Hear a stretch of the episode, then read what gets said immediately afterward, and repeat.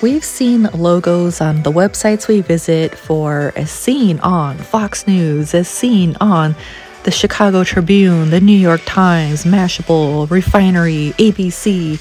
We see those little badges and we're thinking, wow, this is a legit website. They know what they're talking about. It builds immediate trust. I mean, you look more professional. Who would want that? Well, did you know you can get those for free? That's right, for free. I'm going to tell you how. This website you can visit, it will cost you your time. However, you can also pay for a service on there. I like to subscribe. You can get these email alerts for free where you can reach out to these field reporters.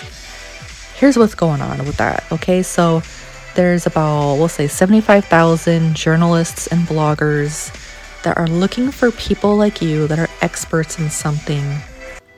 Whether you are a dietitian, a doctor, a psychologist, a school teacher, an entrepreneur, an SEO expert like myself. There's so many people that these journalists and bloggers are looking for to interview. Okay, these people, they're writing news stories, they want credible sources. They want to give you in return a link back to your website, a mention of your name, your business. It helps them, it helps you. Everybody wins, everybody's happy. You get a logo on your website. Yay! Now, that website is helpareporter.com. It's known as Haro, as in, you know, help a reporter out. They have, of course, you know, there's some subscription packages. You can join it for free. And this works, guys. You can join for free, sign up. You'll get an email every day. It could be annoying, I know. But you can see in that email, okay, um, you know, if you're someone like myself, an SEO expert, I keep an eye out for my clients. I'm like, okay, I'm looking for anything for my psychiatrist lady. I can send her this email, say, hey, um, you know, hey, can you go ahead and respond to this um, this reporter? He's looking for a source. Do you want to write about this? Is this worth your time? And the submission in this email, they will usually disclose, you know, which website they will feature this on, which, you know, it could be a blog, it could be a major news outlet. It really depends.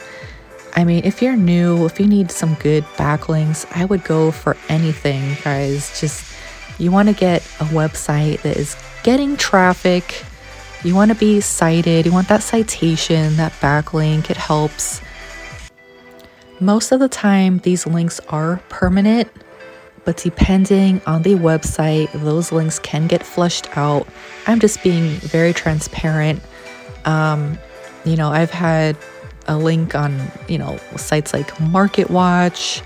Um, I do, I am featured organically in the New York Times, Bustle, Business Insider. Um, you know, a news reporter did find me through my content. That's why I always stress have a blog, have content that potential news reporters can find on Google. They'll want to ask your permission to cite your content, they want to use your name.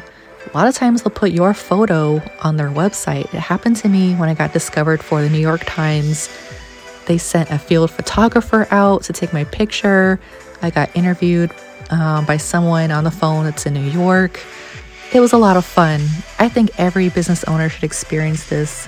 If you're an expert in your field, you want to get cited all around the world for your expertise.